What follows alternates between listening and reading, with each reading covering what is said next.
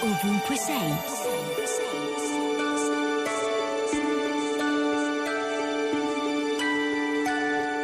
Questa mattina mi sono svegliata e ho pensato alle parole che una persona mi ha detto giorni fa.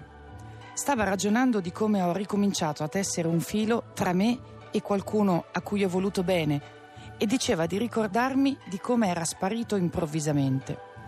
Poi ho pensato a un libro che racconta di una donna che ha impiegato anni a capire chi voleva essere e ci è riuscita anche leggendo delle avventure di altri che l'hanno preceduta, scrittrici, giornaliste, ragazze che hanno provato a vivere da sole, facendo una gran fatica.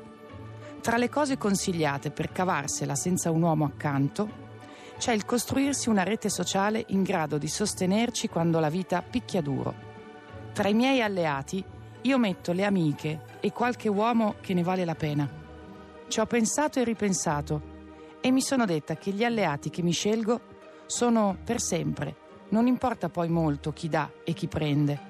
A un certo punto, passato il dolore, se c'è stato, ricomincio a tessere il filo che ci tiene insieme anche se cambia la natura o l'intensità della relazione.